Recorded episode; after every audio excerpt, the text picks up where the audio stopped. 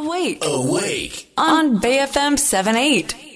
人生100年時代のお金との良い付き合い方について考えていくコーナーです。アウェイクの頼れるお金のかかりつけ医、高塚さんです。おはようございます。おはようございます。よろしくお願いします。はい、よろしくお願いします。先週高塚さんの住宅ローンの話、かなり反響がありまして、勉強になった、ためになった、高塚さんのお話聞いたら安心感が出たという方がいらっしゃったんですけど、ありがとうございます。メッセージちょっとご紹介すると、ラジオネーム書いてないんですが、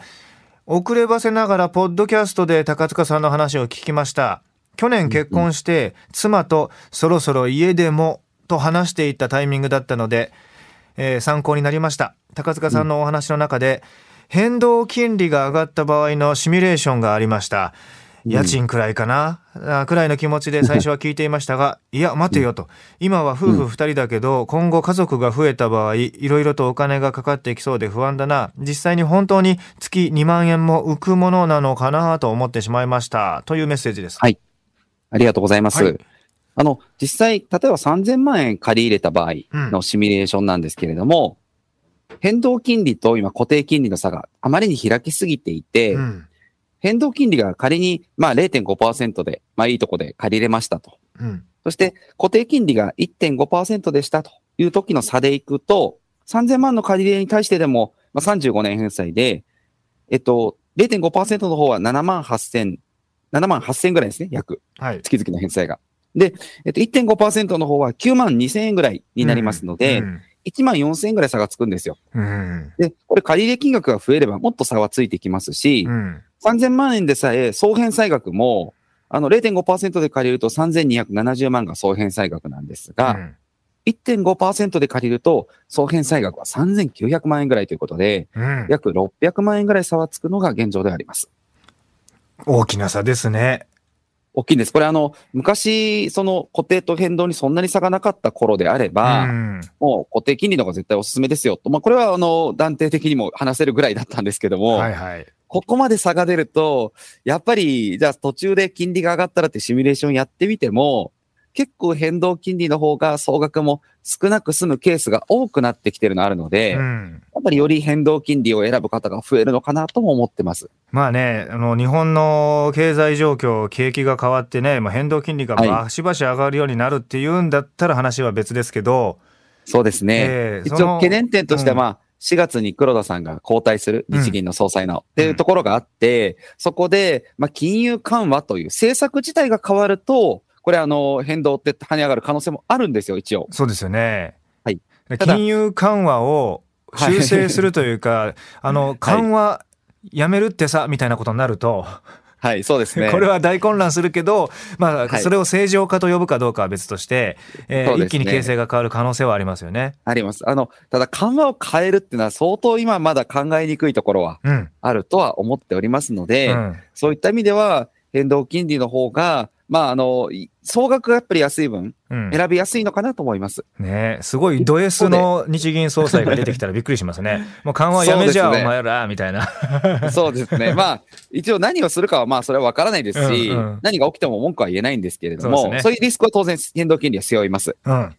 い。言い方悪く言うと、変動金利のリスクは消費者側が背負うので、そうですね。金融機関側が背負わないです。固定金利はリスクは金融機関側が背負うのが、固定金利なので。そうですよね。金融機関側からすると固定にしといて、いや、もっと高い金利取れる時代なのになっていうの、それ金融機関側からはそういうことになりますよね。そうです。はい。で、住宅ローン、怖いなっていう方に関しては、返済額が上がっても固定金利にするのも全然ありだと思います。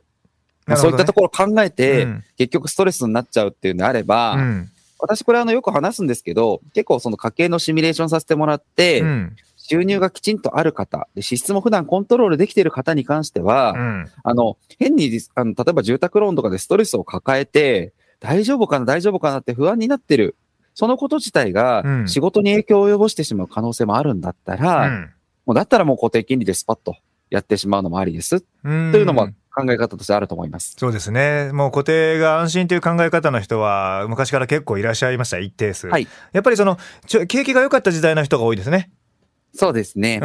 もうそれは全然その考えだったらその考えでやっていただくのもアグリーですし、うん、逆に変動を選ぶ方に関してはやっぱり固定との金利の差分ぐらいはしっかり強制貯蓄しておいて、変動が上がった時に対応できるようにシミュレーションしとくの大事ですし、うん、特に変動だから借入額が多くなるって言って結構気を大きくしてしまってたくさん借りてしまう方いらっしゃるんですね。はい、それは要注意かと思います。そうですね。あとはもう、住宅ローン組んで、物件何かお家を買いましょうってなってるけど、考えて最後、賃貸のね、家賃を払う賃貸に落ち着く人もいますから、はい、それってね、賃貸か分譲かみたいなね、購入かみたいな単純な比較をよくされてますけど、はい、これって別に答えの出るもんじゃないですよね。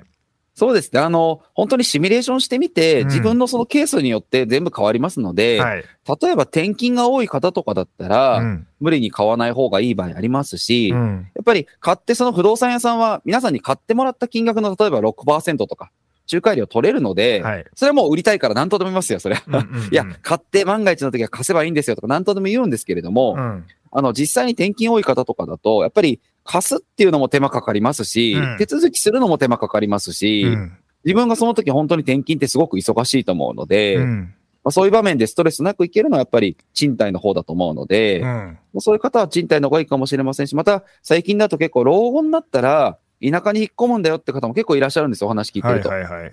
でその時にどうするんですかって、いや家は売るか、また貸せばいいっていうのは不動産屋さんから聞いてますっていう方いるんですけど、うん、割と適当なこと言ってるなと私は毎回思うんですけど、うん、やっぱりシミュレーションしてみて本当に貸せる場合も売れる場合もあるとは思うんですが、うん、売れなかったケースとか貸せなかったケースもちゃんと想定した上で買うっていうのはすごく大切かなと思います。そうですね。やっぱり築年数が経ってくるといろいろとね疲労してくるんで、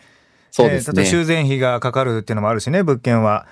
そうです。あとはね、細かい話ですけど、台所のシンクとか換気扇のフードとかトイレとかね、入れ替えたりしないといけない。売る時とかね、自分が使うにもそうだけど、はい、そうやって維持費って結構かかったり、もちろん固定資産税もかかり続けますからね。結構古い住宅で、うん、しかも場所が良くないと、固定資産税かかるだけで買い手がいない。うん、お金払わないと誰も買ってくれないっていうこともあり得るので、はい、20年30年経ってくると。そうですね。うん。本当に今はキラキラの綺麗なお家であっても、うん、それは想定していただいた方がいいのかなっていうのは思いますね。はい、でもちろん20年、30年経っても、もう価値があり続けるマンションもね、ありますしね。ありますし、特に住み続けるっていうんだったら買う意味って、大きくあると思いますので、はい。シミュレーションしてみるといいかなとは思います。はい。今日は住宅ローンに関する話題からちょっといろいろとお話を伺いました。そして今日の内容もアウェイクのポッドキャスト、Spotify や Apple のポッドキャストでも聞けますので、ぜひ聞き直ししてみてくださいね。はい。